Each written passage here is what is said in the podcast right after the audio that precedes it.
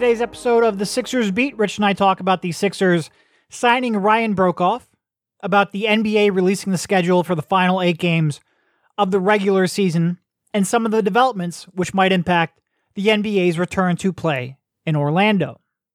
Enjoy the podcast.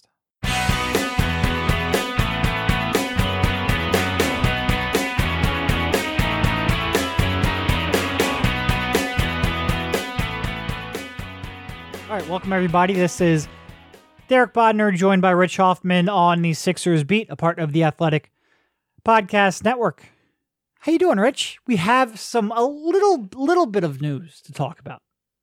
It's a little bit. It's it's a slow trickle. I enjoyed the E S P N show, trying to drag it as long as possible. I think I, I really sat there about eight minutes in and thought, are they really not going to release everybody's schedule until eight o'clock online? And they didn't go that far, but yeah, it, it does go to show that we are starved for uh, for programming, and I'm sure there were way too many eyeballs on that schedule yeah. release. I thought about that while, well, because well, I, I wrote about something earlier today about Ryan Broekhoff, that guy, as as we talked about earlier before the podcast.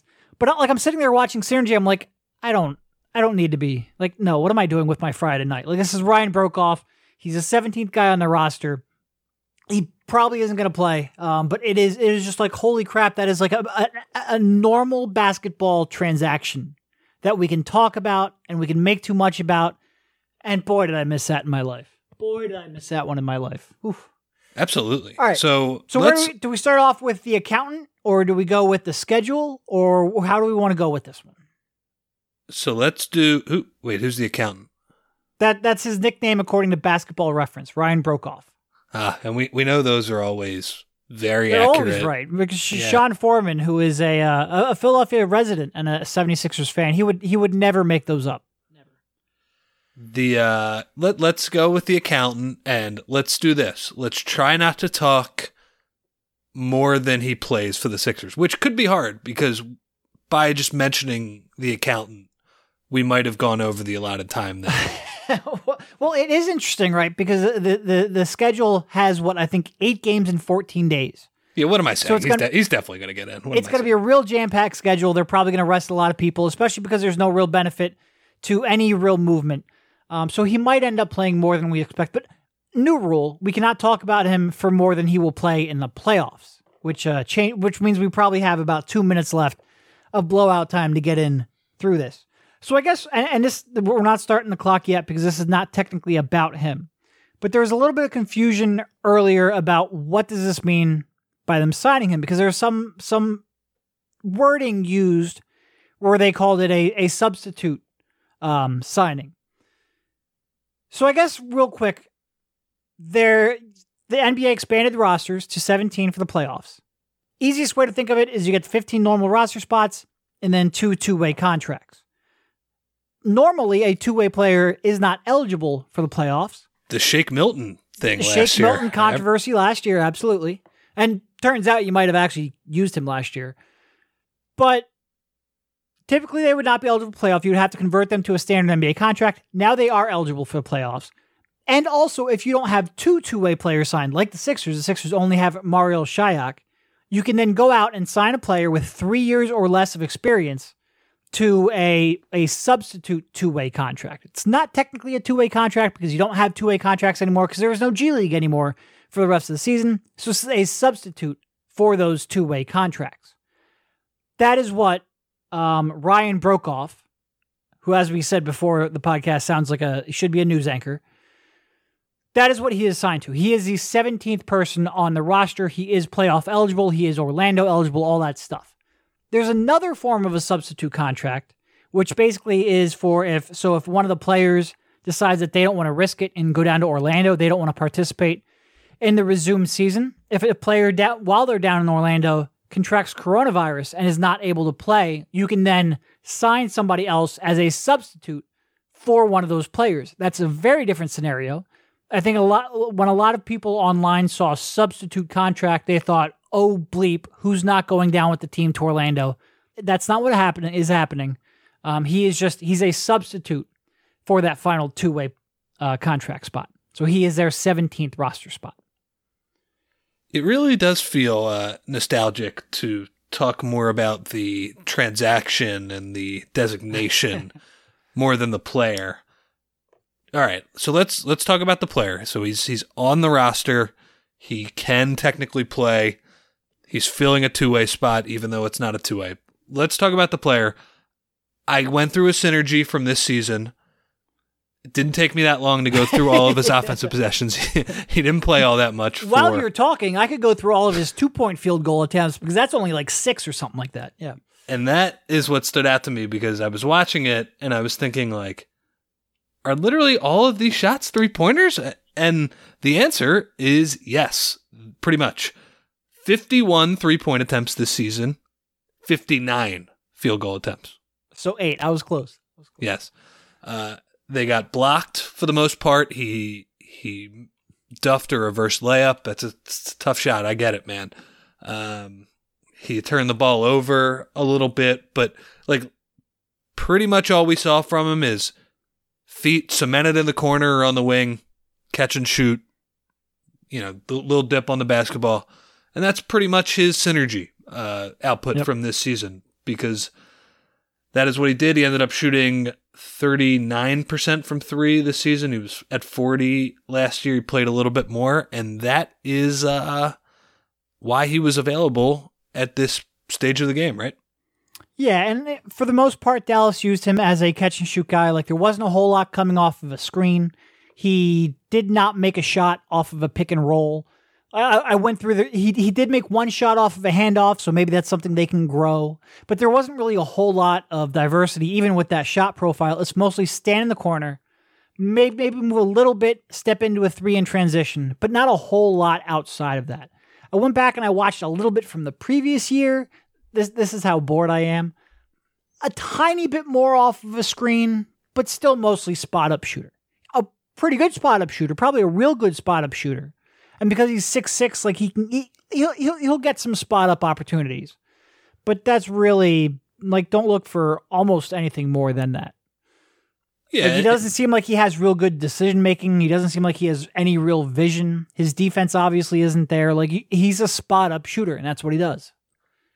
And it's a little easier to play that position for the Dallas Mavericks, who probably have the best spacing in the N B A.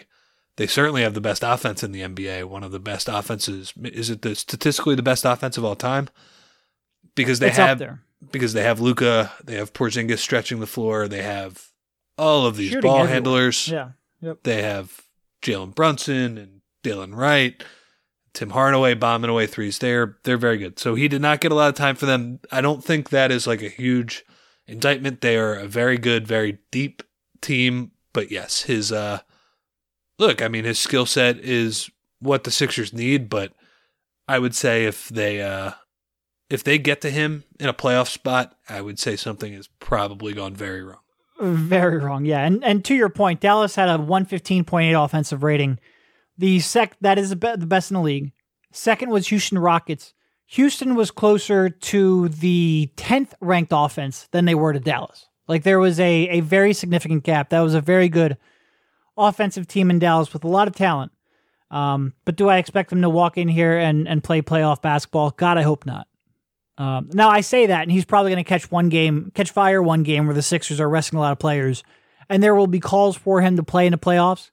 I just, I can't see any way he can, he can hang defensively. So I don't want to make too much of him. And I, I think we probably already broke our rule.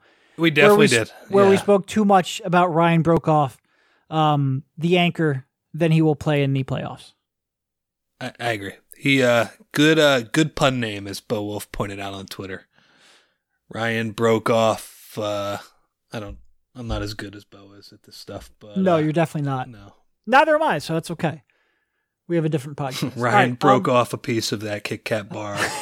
Ryan broke off a piece of that candy ass jabroni. Uh, yeah, it's pretty good. All right. So the schedule finally came out, like you alluded to. There was a big to-do about it um, for something that, for the Sixers specifically, has very little, if not no impact on them or their season or their playoff hopes. But it starts off, the Sixers schedule starts off, obviously in Orlando, against uh, the Pacers on August first, Then they will play eight games in fourteen days.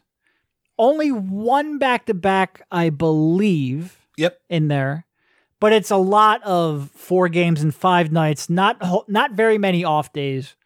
Um, not not very many times where there's two days off in a row. In fact, I don't even know if there is. There isn't. It's it's every day. other okay. day except for the one back to back.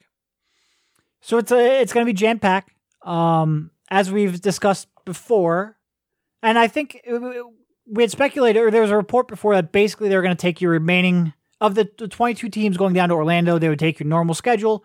Those the next eight games would generally be what your schedule would be. I think there was one change. Yep. It was San Antonio swapped in for the second Washington game. Okay. But other than that, it's mostly, I think I saw somewhere, I think maybe Keith Pompey had this, which probably means it came from E S P N stats and info, but I think it was the third easiest remaining schedule of the twenty-two teams, which makes sense because the Sixers' normal schedule would have been relatively easy, and because they're playing in an Eastern Conference rather than a Western Conference, and you get jabronis like Washington mixed in here and Orlando. Not that it matters because the Sixers can lose to Orlando. Certainly in Orlando, they've already shown they can do that, so oh, you yeah. don't want to take anything for granted.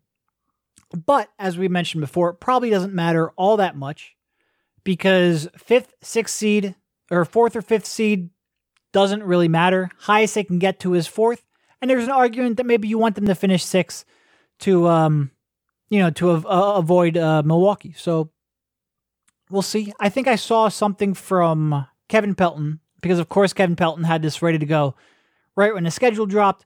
But the Sixers had, I think it was a twelve percent chance of moving up to the fourth seed, and then basically a, a split even chance of staying five or six. Um, so, yeah, twelve point four percent for, forty-two point five five, forty-five point one six. Doesn't really matter. No. They, they've got a chance to move up to the four seed because Miami's schedule is brutal.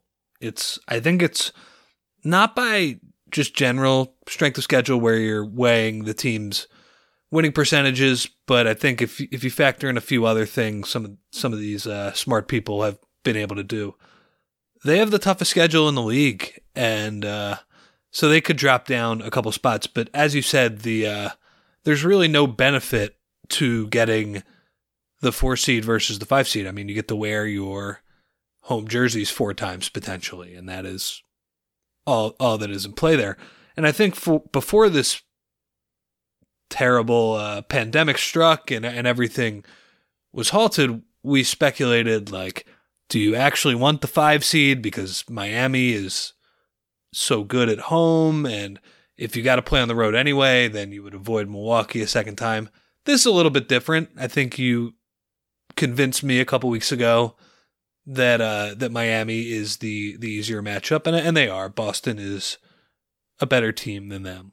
But, uh, yeah, I think there's a very good chance they could play in the uh, in the four five, just because the uh, the first game is a big deal against Indiana, because basically both those teams are tied right now, and the winner of that game will almost definitely have the tiebreaker among the two teams. If Indy wins, it's automatic. They have the season series three one.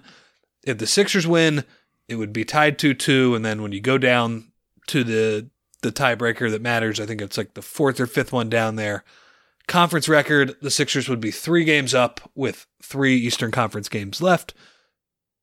So that first game is going to be very important in terms of uh, deciding who's going to get the four or the five seed. Here's a question for you. How do you think the Sixers are going to approach it? Do you think they are going to, I don't know, like, like what's the, what's the goal here? What's the level of effort they're going to give? So I think when players are in the game, I think they will give effort. I think what's going to come down to is how much do you want to rest them? Like if you say Joel Embiid, okay, you have eight games. We want to get you in five of those. But even I could even see Ben Simmons. I know, I know you don't want, like, Ben Simmons never really seems like he needs a rest, but he's coming back from that back injury. I could see them being like, okay, Ben, we're giving you four games here.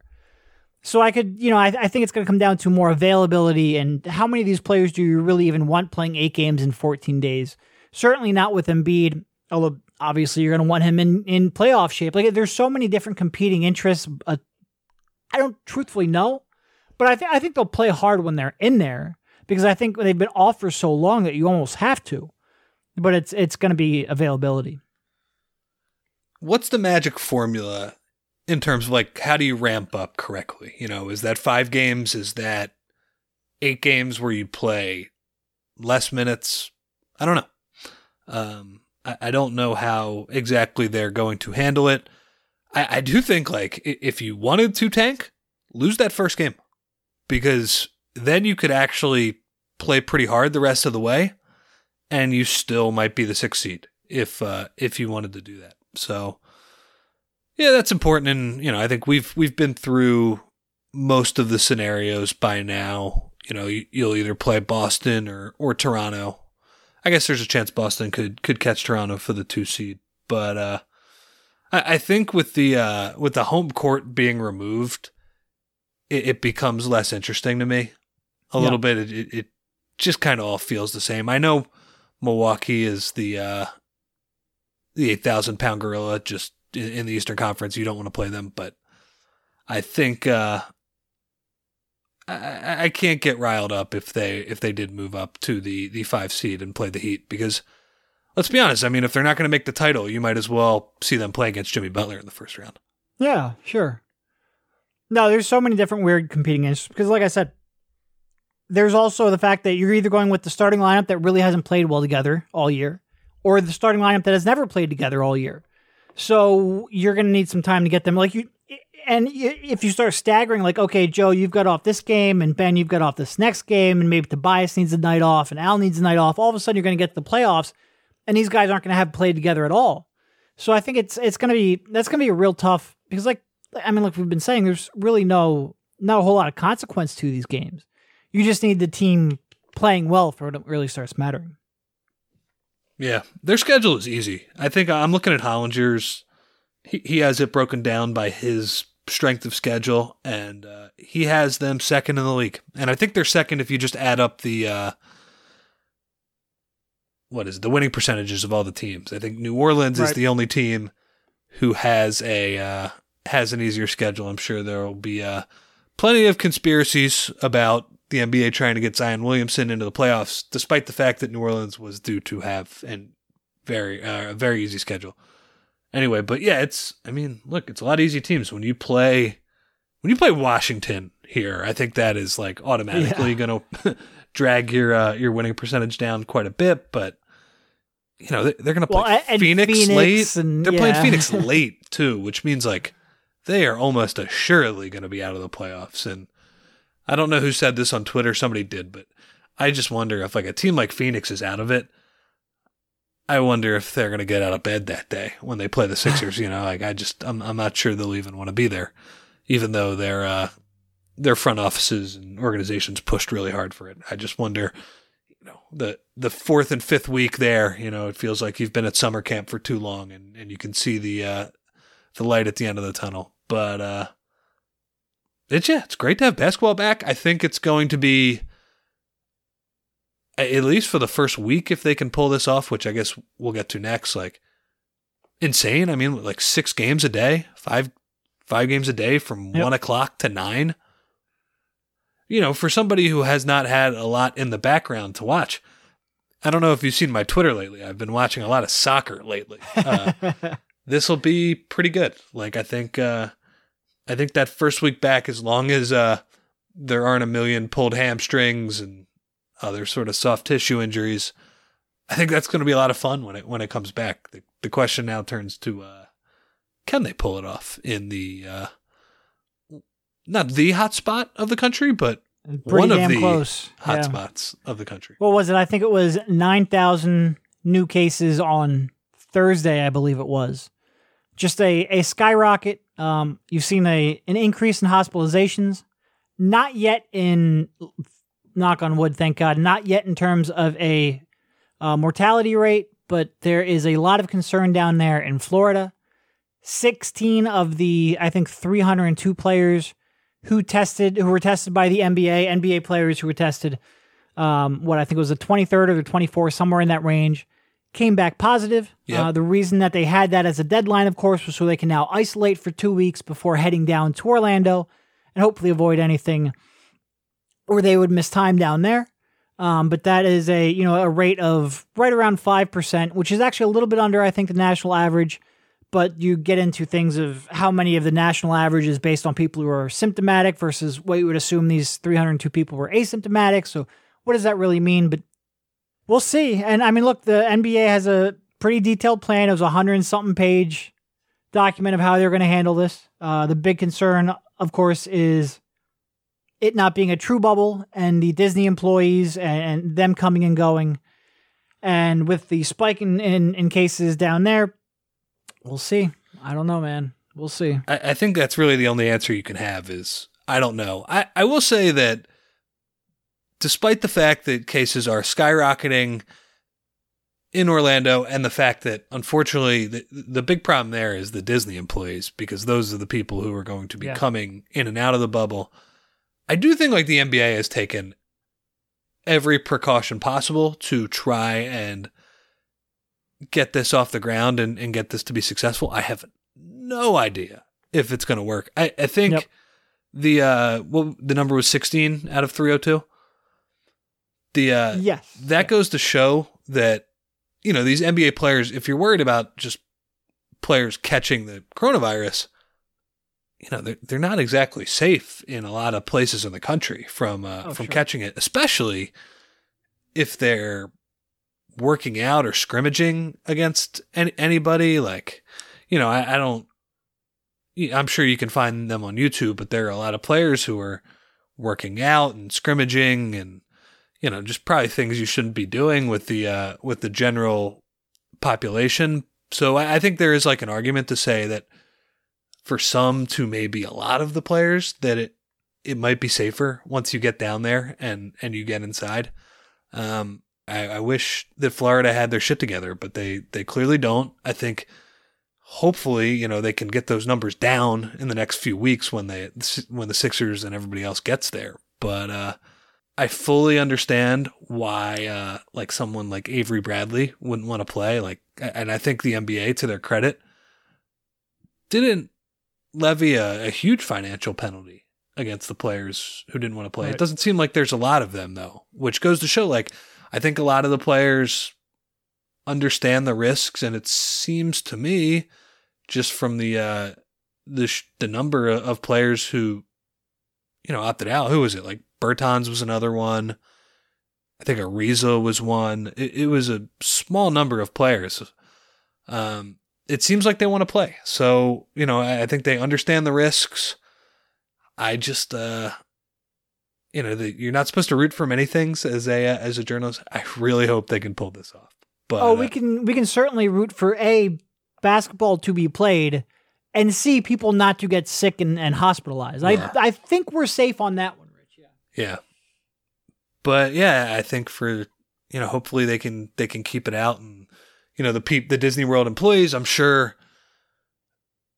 You know, the ones that come in and out, they're gonna have to. Be very far away from N B A players. I'm sure the, the security, th- they'll do a really good job with that. Look, I mean, like, baseball's coming back.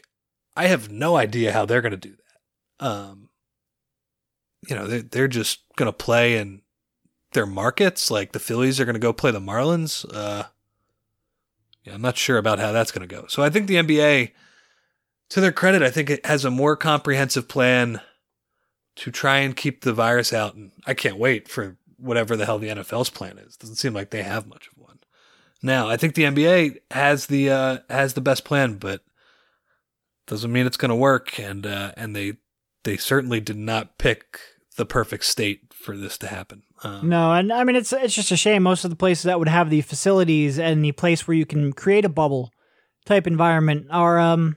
They're, very, they're struggling right now. They're very, they're, they're struggling yeah, right they're, now. And there are very few of those places, too. Like, sometimes right. people would be like, put it in Montana, put it in Canada. It's like, they don't have the facilities to do this. Like, there's a reason Vegas and Disney World were, like, the two places that they considered. It's hard to find three N B A gyms and hotels and be able to section it off from the rest of the, uh, the population. But, uh.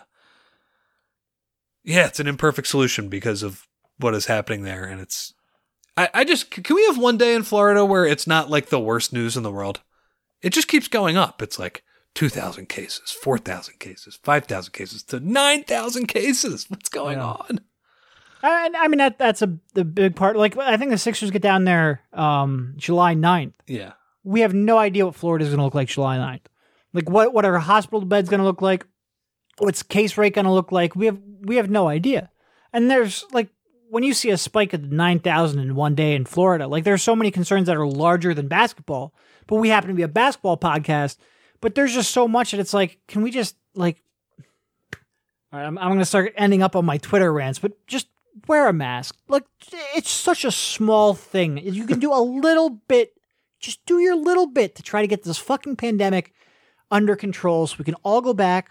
We can reopen the economy as much as we reasonably can. We can get sports back. We can get some semblance of a human life. And oh, by the way, you might save a life too. Just wear a mask. It's really not that hard. It's not. Let's let's cancel. Let's shut the podcast down. I don't need to get on a rant. I've already lost you... enough followers on Twitter. Yeah, I don't think you need to get on a rant either. But I agree. Wear Just wear a mask, people. Do your part. Do your part. Uh, is that it? Yeah, that's that's about it, right? Yeah, I think that's... I guess we'll have we, some practices next week.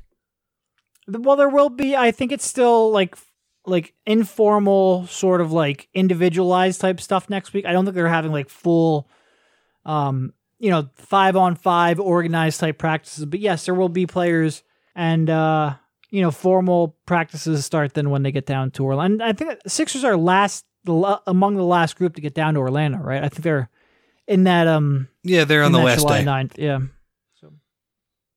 Still a little bit. We still have a, a podcast or two of making shit up, but at least we had um, Ryan Broekhoff to talk about this time to give us a little bit to to go on. Right, Ryan Broekhoff are making up stuff on podcast streak. So. Yes.